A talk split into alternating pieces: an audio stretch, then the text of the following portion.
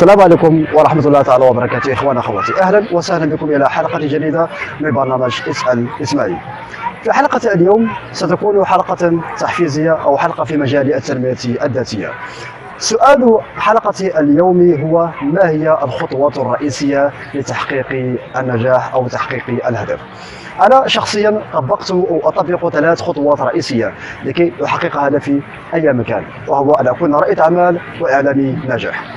الخطوة الأولى هي أولا تحديد الهدف وهي أمثلها بنسبة 70% فتحديد الهدف يتمثل في أن تعرف ما هو هدفك الرئيسي في الحياة. فبعد أن تعرف هدفك الرئيسي في الحياة بعدها تأتي المرحلة الثانية وهي بنسبة 50% أو أضعاف المئة وهي التخطيط. التخطيط يعني أنك أن تخطط استراتيجيات أن تخطط أن تتعلم أن تشتري كورسات أن تشتري دروس أن تشارك في دورات وتتعلم من الخبراء في مجالك أنت في هذا المجال الذي تعمل فيه أو هذا المجال الذي تريد أن تحقق فيه هدفك. إذا فالتخطيط مهم وأساسي من أجل تحقيق هدف إذا خطط الاستراتيجيات خطط ماذا تحتاجه بالضبط لكي تحقق هذا الهدف.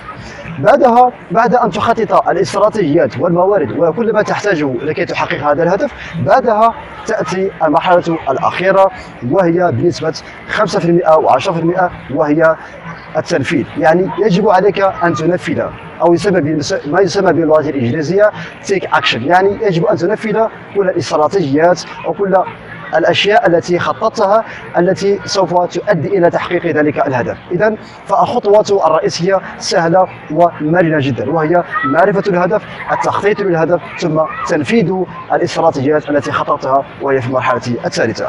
اذا آه، أتمنى أن يكون هذا الفيديو باختصار حول يعني كيفية تحقيق هدف معين أي مكان في أي مجال. أتمنى أن تستفيد من هذه الحلقة. آه، إذا لم تكن آه، مشتركا في قناتي فلا تبخل علينا بعمل اشتراك في القناة. وأيضا عمل آه، تشغيل زر الجرس للتواصل بجميع فيديوهاتنا المقبلة إن شاء الله. ولا تنسى أيضا مشاركة هذا الفيديو مع أصدقائك وعمل تعليق مناسب للفيديو. بمنتفى أمان الله نلتقي في حلقة قادمة بإذن الله. مع السلامة. تحية.